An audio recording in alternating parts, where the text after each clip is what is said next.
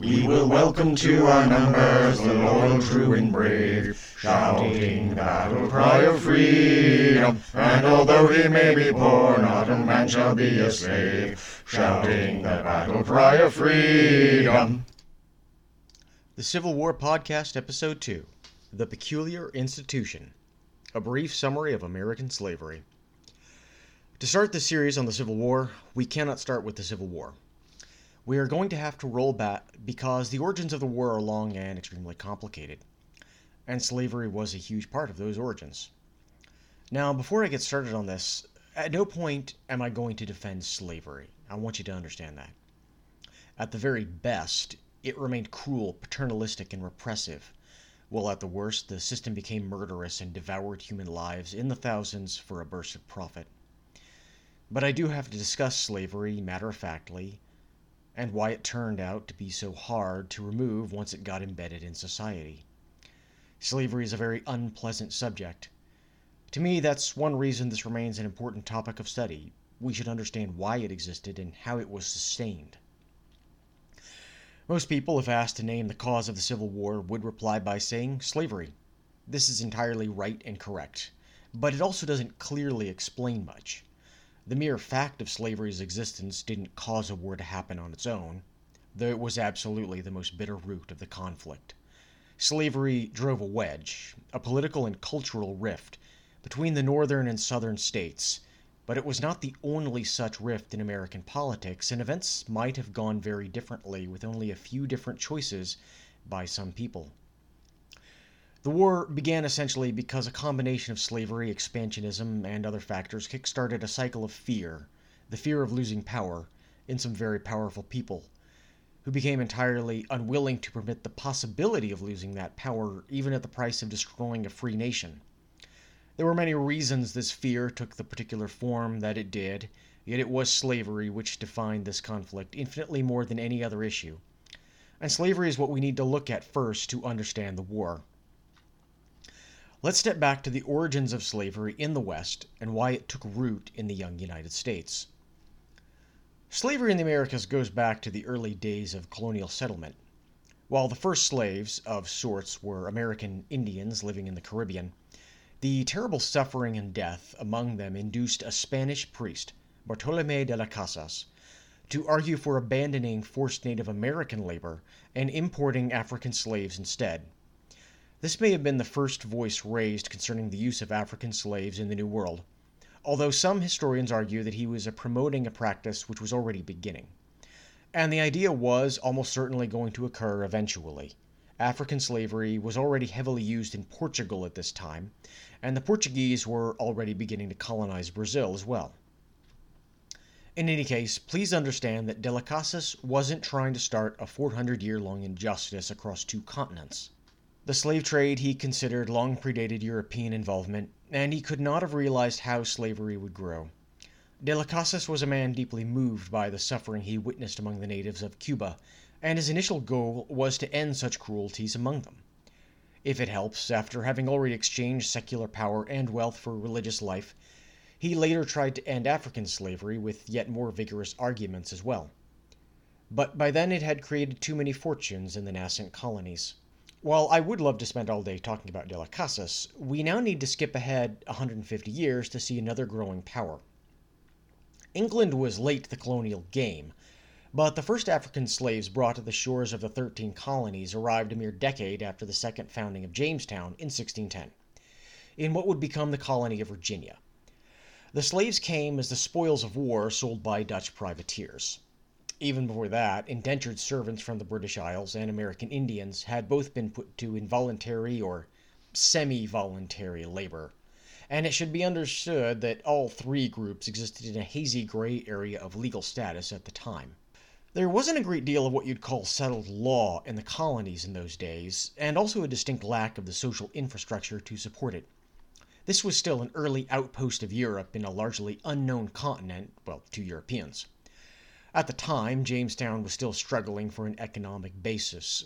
Slavery allowed the colonists to begin profitable settlement based on plantation agriculture for export. As part of that, slavery was merely something people did, not something that they thought about in any codified way. The customs of the time were often brutal. Remember that this happened in the context of the late feudal era, when liberty meant something very different than today. For much of the world, liberty would be a positive attribute of those with the money or power to be mostly free of labor obligations or fear of punishment on a day to day basis.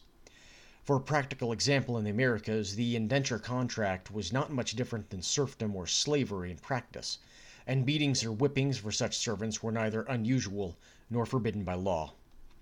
However, one key event in Virginia in 1640 changed, or at least began the process of changing, this although we can't simply point to it as the only significant event. A man named John Punch, who was of African ancestry, ran away alongside two European born servants to Maryland. All three were caught and returned. Although the two other men were sentenced to an extension of service, Punch was sentenced specifically to a lifetime of servitude. This was the first def- definite example of Africans being held to indefinite service, that is, slavery, in British North America. This reflected society's racism, but it also furthered the legal basis for slavery in the colonies. It expanded that racism. We should also note one other event or process that occurred during the early settling of the colonies the settlement of South Carolina. Again, I'm simplifying a long process of creating colonial provinces and charters, but starting in the 1670s, the coastal area of what is now South Carolina began to see the settlement and formation of plantations. Crucially, these plantation masters came from English holdings in the Caribbean, and the owners were by now experienced slave owners, a system they replicated thoroughly in their new home. This is going to become ever so slightly important later on, for South Carolina's influence deeply impacted the character and future of slavery in the colonies and later the United States. Now, without going into the complicated history, and I would be the first to tell you that entire books can and have been written about it, over the next century or so, the three servant groups that we've discussed separated more and more. For European immigrants, mainly English or Scottish, the indenture contract remained, but it gradually became quite difficult to enforce while at the same time it became easier and less expensive to immigrate in other ways, and the whole system slowly dissolved. At the same time, Europeans abandoned Native Americans as a source of forced labor, as the latter were much more easily able to escape physical bondage or they found other ways out of the system, but also because they lacked resistance to the many diseases of the Old World. That left African slaves, and those were used more and more as a labor source. The colonies tended to have a shortage of workers in general, which is one reason why they continued with this. Now, at the same time, these African slaves, or more often Afro Spanish or Afro Dutch people in origin, more and more culturally changed to become African Americans despite the continuous new arrival of enslaved persons. They adopted and absorbed much of the British and later nascent American culture into their own lives. They learned English and hmm. converted to Christianity if they hadn't already, and mixed culture from Africa and the Caribbean with that of their new home in the colonies. Unfortunately, the vast majority were not part of free communities, but were increasingly considered a separate class, a class of slaves. Or perhaps even worse, a caste of slaves, because the status was inherited and not easily escaped. It should be understood, however, that while the institution of slavery and a very casual form of everyday racism certainly existed at the time of the Revolutionary War, society was also not as ossified or exclusionary as it would later become. At the time of the Revolution, most African and European Americans saw nothing extraordinarily odd about fighting alongside one another as comrades in arms on either side of the war. Slavery differed very little in either the northern or southern colonies, it was more common in the South, and there were fewer plantations in the North, but these were differences of degree and suitability rather than kind. The Revolutionary period was not yet a slave society, at least not yet. This would begin to change, however, in the years following the American Revolution, but not in a very direct line. The course of history loves to zig before it zags. Several major shifts altered slavery in the United States, and it is these changes, rather than slavery per se, which proved to be the critical factors that would eventually spark the Civil War. The first such change is that many of the new American states began to distance themselves from slavery and even outlawed the practice, starting in the ideological centers of the Revolution, such as Boston and Pennsylvania. The men and women who enacted these changes drew inspiration from Enlightenment ideals and the ideals of the Revolutionary War itself, and they were not at all exclusively Northern. Anti slavery movements existed in all the states, particularly Virginia and voluntary manumissions of slaves increased dramatically after 1776. These movements drew support from a variety of sources, but principally took both the forms of secular oriented societies with a strong grounding in the ideals of equality, and also Christian groups, especially with an evangelical outlook. Nor were the two exclusive. There was a surprising amount of overlap, even though in modern America you perhaps would not expect to see many similarities. For example, demonstrating the complexities of the early republic, we should perhaps look at the life of Edward Rutledge. Now, if you've happened to have ever seen the movie 1776 or perhaps the television series John Adams, you've met Edward Rutledge, or at least an interpretation of him. The dashing young lawyer and slave owning man of property was also a strong supporter of independence and needed very little time to become persuaded of the Continental cause. He was a delegate, along with John Adams and Benjamin Franklin, to try and find a last minute peace compromise, a signer of the Declaration of Independence, an officer during the war, and one of the men who formed the Articles of Confederation. Yet while he was a slave owner from Charleston and opposed arming slaves, in the center of the slave economy and later the emotional heart of the Confederacy, he also had some qualms about slavery himself. For example, he argued for closing the slave trade at a time when this was still a controversial new idea. In fact, most educated men believed at the time that slavery was on its way out anyway. The United States founders did agree to close the slave trade within several years after the founding of the nation, and the big tobacco plantations, well, they were already starting to wear out the soil it didn't seem plausible that slavery had long to live when economics, morality, and secular ideals were all pushing against it. Sure, it might linger on in a limited form, but the future clearly belonged to industry and commerce. All over the United States, slave owners were considering the future of the institution and how it would end. Many were, in small steps, starting to think about and even plan for the end of slavery. In pragmatic terms, the years immediately following independence saw some relaxation in the practice of slavery. That is, slaves tended to be granted more and more liberty, especially in urban areas of the South, while, as we've discussed, outright manumissions increased. Then Eli Whitney stepped onto the scene, and in the span of a heartbeat, industry and commerce closed ranks in lockstep with slavery. Yes, I exaggerate. But it's important to understand the massive impact that Whitney had. He is one of those strange men who appear from time to time in American history quite out of nowhere and completely upend the nation without really realizing what they've done or intending it at all. And he is by no means the last we'll see on this show. Eli Whitney came from Massachusetts and in many ways exemplified the spirit of the post Revolutionary War generation. He was born in 1765 and so was too young to have played a role in the war.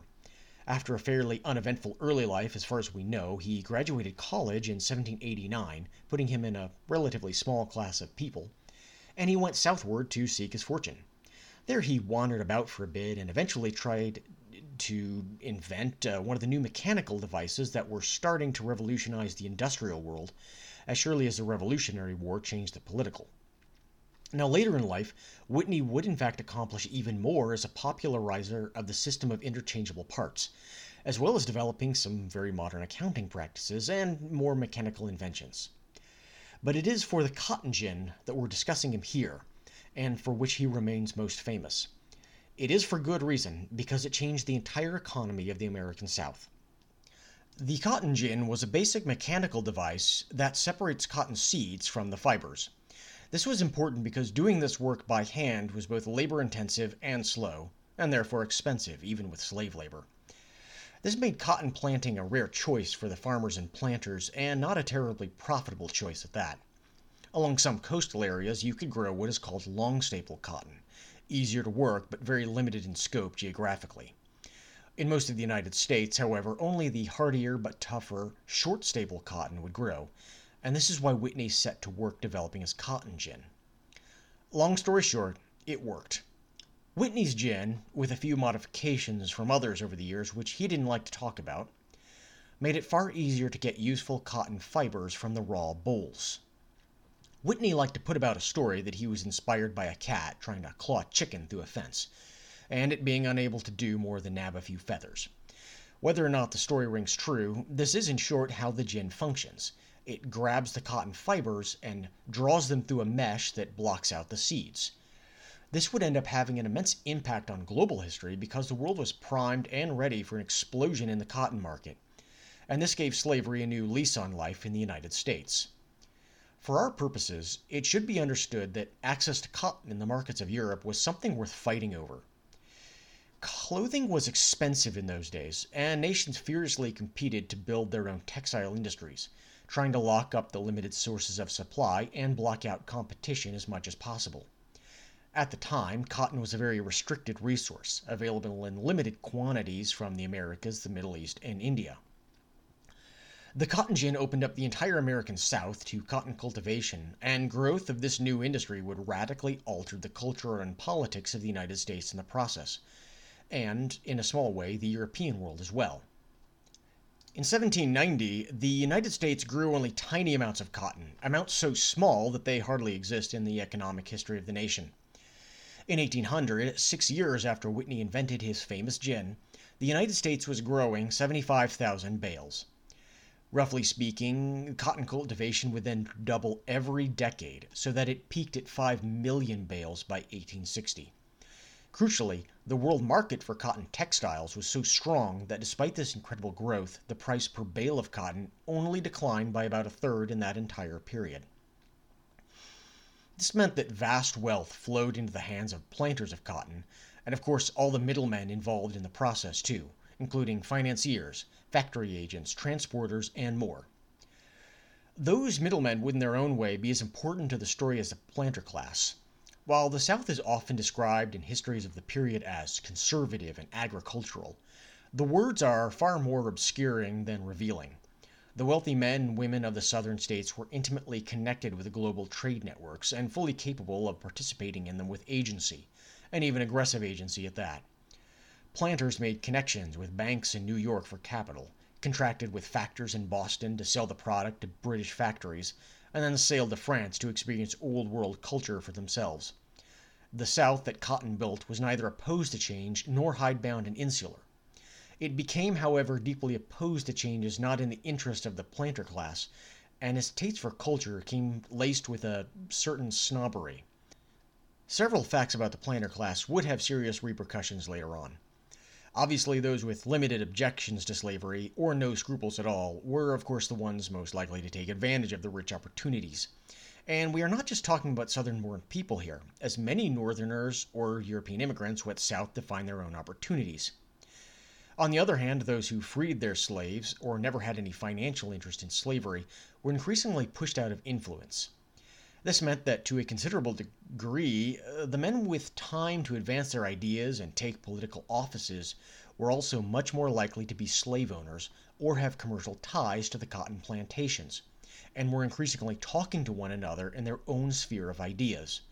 Furthermore, it was an increasingly narrow class as we approach 1860, as big plantations tended to expand and snap up land nearby, or set up their children on ever more westward lands and block out other settlers. The absolute number of slave owners may have increased over time, but their proportion in society was shrinking even as they became individually more and more wealthy. This contributed heavily to a major change in the conception of slavery, which emerged slowly but began to take over during the 1830s. Slavery's defense, up to that point, had principally been that slave owners were as stuck as anyone else. The institution was evil, but at least temporarily necessary. Now, given that many of the planters were permanently deep in debt, this was not entirely a self serving lie, though I invite the listener to make their own judgment.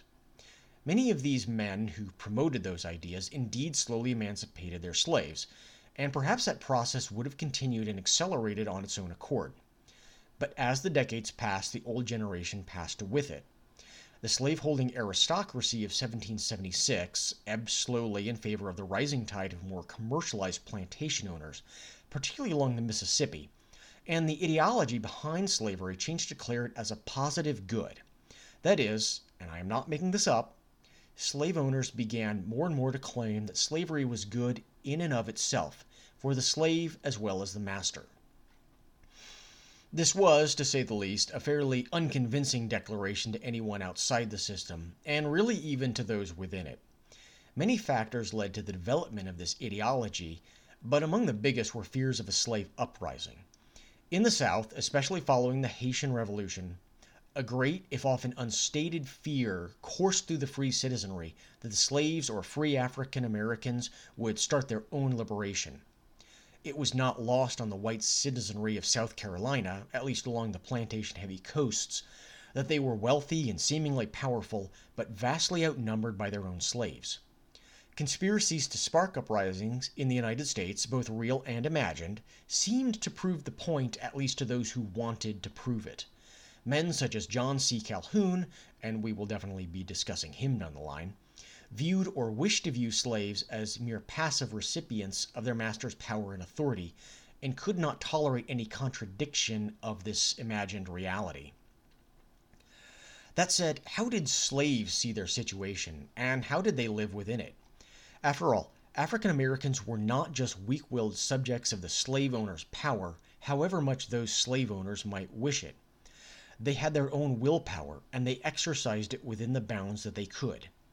Yet at the same time, violent reactions and uprising from slaves remained quite rare. Slaves did not like the system, and in fact, we know from their own words that they hated their bondage. But they are humans like any other. And like people everywhere, they found ways to make a life where and how they could. Later on in this series, we will deal with resistance and how that affected the United States both before and during the Civil War. But for now, let's briefly discuss the lives of enslaved Americans. While most slave owners owned only a few slaves, or perhaps only one, the substantial majority of slaves lived on plantations with 20 or more fellows, often with several nearby plantations. That is, the slave population was unevenly distributed and tended towards concentration in plantation heavy areas, most specifically along the Mississippi River region and the eastern coastal districts, as well as a broad swath of land called the Black Belt connecting them. Now, it's actually named for the type of soil along it, not specifically for the presence of African Americans. Although many African Americans lived and still live there. Now, it's in its own way, this region provided a crucial support system for slaves, as well as a vast network which could transmit ideas and culture across the South, although it also kept slaves in a system of relative isolation from the cultural mainstream. Now, plantation life formally centered on the master's house, but field hands would have rarely ventured inside and spent most of their time tending to the crops and workshops, uh, laboring in whatever tasks or chores they had been assigned, with very little time left over to take care of their own lives and health. However, even laboring slaves were not entirely helpless within the plantation system. Masters could, and they most definitely did, exercise corporal punishment over slaves, but it should never be forgotten that no amount of force can compel obedience. On some level, masters did have to negotiate. And we have some evidence that the process of mobilizing the plantation labor force could involve some amount of carrots to go along with the multitude of sticks. While slaves did not have much time to rest or enjoy themselves, they could and often did obtain permission to go on short trips to visit friends or family, attend revivals, go fishing, or otherwise try to make their lives a hair more comfortable. Food would have been a major area of concern. While the diet of slaves was enough that the slave population expanded in sync with the overall American population, it was not a rich or generous portion by any stretch of the imagination, especially for agricultural workers who needed hearty meals. The worst deficiency, however, was not intentionally or even from miserliness, but from the predominance of corn. Now, while corn has many fine qualities, it is not nutritionally complete. Fortunately, at least some meat based protein, usually salted pork, formed a routine part of the slaves' meals. The meat might have been raised right on the plantation, but much of the corn for the South's slave population came down from the Midwest. On the whole, a slave's diet had barely enough calories for labor, but it was still bland and needed more to avoid vitamin deficiency. To that end, slaves often had tiny garden plots or foraged for wild plants or fished, which of course carved in their precious free time. When at work, which would have been for long hours nearly every day, corporal punishment and the fear of physical violence for any infraction, real or imagined, was the ongoing nightmare slaves had to endure. Masters held the power to torture and mutilate their slaves with near impunity, even to the point of killing slaves on occasion. For those who weren't quite callous enough, overseers handled the ugly details of organizing each day's work and carrying out whatever violence they believed to be required. Not surprisingly, overseers do not come off as being particularly reputable characters in the historical record. Many of them employed beatings or whippings as mere everyday, quote unquote, encouragement, with no fault necessary on the part of the slave. Other overseers or masters use cruelties and torments to work out their personal stress or frustration, a practice which does not much endear them to the historian. It should be admitted, however, grudgingly, that not every plantation or master was so harsh, and we do have records of more reasonable or conscientious plantation owners as well, just because, well, there are good and bad people all over. But whether such could be said to be in the majority is a deeply questionable idea, and I intend to leave it at that. Still, in the worst case, the worst aspect of slavery lay not merely in the physical mistreatment or the lack of material goods. Rather, it was the crushing of the spirit of slaves, forbidden to ever better themselves or their circumstances. I must point out how genuinely and deeply un American that is. The Declaration of Independence almost literally defines the spirit of America as self betterment. Now, slavery obviously contradicts the idea that men are created equal, but it also denies the following passage that men have the right to life, liberty, and the pursuit of happiness.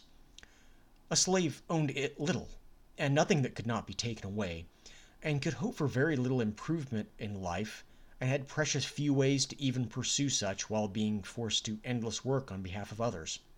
And even the kindliest master was still ultimately a master, with all the vulnerability and fear that meant for slaves, especially enslaved women who faced the threat of rape or other sexual violence. And that is where I will close today. There are many more aspects of slavery to discuss, and I do plan to come back to this question in the future. We haven't even started talking really about the life of slave women, who were in many cases more crucial to the emerging African American community than men, nor of their special concerns and fears. But that will have to wait for another time. This is a topic so huge that it will likely span several episodes throughout the early part of this series. Now, in the next episode, we will venture in a very different direction and explore the transportation revolution a crucial but often overlooked element of the American and global experience. Thank you for joining us today on the U.S. Civil War Podcast, and I hope that you will return in the future.